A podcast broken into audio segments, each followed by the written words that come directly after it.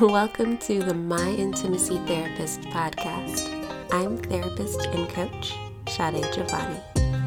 If you want to feel less anxiety in your relationships and enjoy a confident and spiritual, intimate life, you're in the right place. So grab a cup of tea and a warm blanket, and let's talk intimacy. Hello, my lovelies. How are you today? I am chilling. Um, so I actually have a mango grapefruit seltzer water thing with me, which is good because if you know me, you know I have a major sweet tooth and I have my body has needed water for a minute. Some of you might say this is not real water. And to that I say, mind your business. I'm just joking. Um, so yeah, I'm drinking um, sparkling water. And so it's a good day. But I was thinking about you and something that's really hard for a lot of people, not just in relationships. I think it's hard for all of us as humans. And that's the concept of like when when am I going to have to stop learning these life lessons? When is the healing going to be completely healed? When are we going to be out of the process and just done? And that might be because you're waiting on something that you're hoping for or desiring or praying for. That might be because you have trauma or patterns in your relationships that you've been working really hard to not um, to not have show up anymore working really hard to heal them and rewire them. I see you. And I feel that with you. I think there's something about the process of becoming that some of us may have been taught wrong or just not taught the complete picture of it. We're told that if you make a decision to be your new self, then it's new year, new you. Happy New Year's, right? And yeah, that's it. Just do it. but I think something that I've learned personally and have gotten to see professionally is that the process of becoming who you'd like to be, of quote unquote manifesting the life you want, is really just a process of consistency, perseverance, patience. It is the sometimes monotonous feeling of doing the same thing, the same habit over and over and over again. And sometimes you'll have a flare up. Sometimes you'll think that you're doing really well and you have a couple really great days or weeks, and then the next thing you know, the stuff you thought you dealt with already is right at the forefront of your mind, and you feel anxious or angry, resentful, bitter, depressed. All of it comes flooding back, and then you get frustrated with yourself that it's happening again. Why? What if we change our mindset around what healing and becoming looks like and go ahead and expect it to require daily renewal? And here's another concept I think that um, in times of tension, or if you're walking into a trigger, like for example, if you're trying to heal from, you know, some family pattern stuff and then you go home for the holidays, like that's going to bring more triggers up for you. In times of tension like that, you might need to renew and refresh your mind more often. So, up, increase the amounts of the dosage of your mind renewal. And then maybe in seasons where you're just coasting and you're feeling pretty great, you don't need it as often. But in either way, it is consistent. we have to see it as consistent, not a one and done. This is maintenance for the rest of our lives. And I don't say that as like a womp womp, you know, it sucks to suck, it's gonna be horrible forever. What I mean though is that to maintain who you desire to be, it requires constant nurturing in the same way that plants do. Very similar to plants, actually. Um, and so there's some areas where you might need more water, might need more sun, might need different things to care for your well being. I'm going to talk less abstractly. what does that practically look like?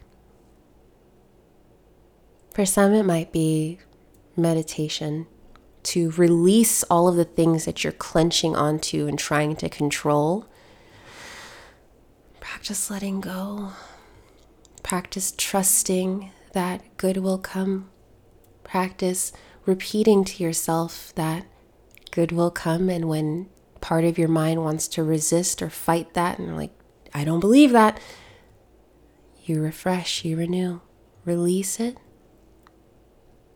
Keep repeating it to yourself. Good will come. This is not forever.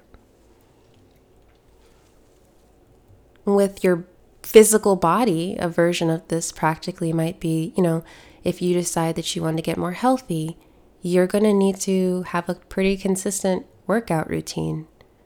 And there might be days and weeks where you can do it less often, but the consistency of that and the patience to know that you are going to reach your goal but stay the course. If you're talking about your relationship and you're trying to heal from um, triggers of something that your partner may have done in the past, or you guys are just fighting a lot and you're working on new communication skills, but every now and then you have a really big blow up, or and it seems like, and I hear this a lot, oh, we just went back to the start. No, no, no, no, no, no, no. Progress is not linear, but it does require your consistent attention and care and repeating what you know to be good over and over again. And then when you slip up, because we do, because we're human, when you slip up, you give yourself grace, you give your partner grace, and you look at your track record, look at your pattern. How have we been doing well so far, though? And you might say, well, we actually haven't had a blow up in the past two months, and before it would have been like at least once a week. So that's pretty good. Gratitude.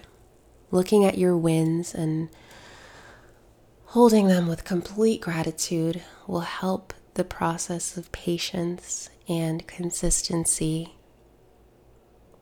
move by So I've bounced around a little bit, but all in all, allow yourself to consistently release the tension, release the control, release the expectations, and reorient yourself to what is good, what is better than I'd expected. In what ways am I different now than I was a year ago? Six months ago. If you need to keep a journal of a track record of your progress to help with this, do that. Because it's hard in the moment of tension and clouds to think that we're making any progress. But you are. If you are consistently showing up and doing the work for yourself and for your relationship, if you have one with a partner, then you are. And sometimes you're going to be discouraged. And when you are, don't worry about working or trying to fix it or trying to get yourself out of that mindset. Just move to gratitude and just do your self care. Every now and then, your brain needs a break too. So get in your body. Feel the sun on your face. Feel the earth between your toes. Take a longer shower or a bath. Go to the gym, feel your muscles working for you. Call a friend, lean into their story a little bit more. If you're having trouble with your own, care for others, hug a niece or a nephew, whatever it is. Go out there and be in life. It's going to be hard. Your mind's going to want to resist it because if I don't focus on this right now or how frustrated I am, it won't get fixed.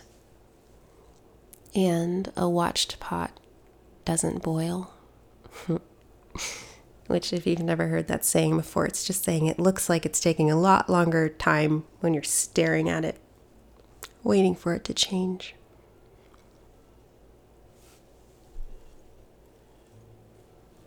Go out and be. And then, when you can, come back to the area that's frustrating you and offer yourself grace, gratitude, and then keep going.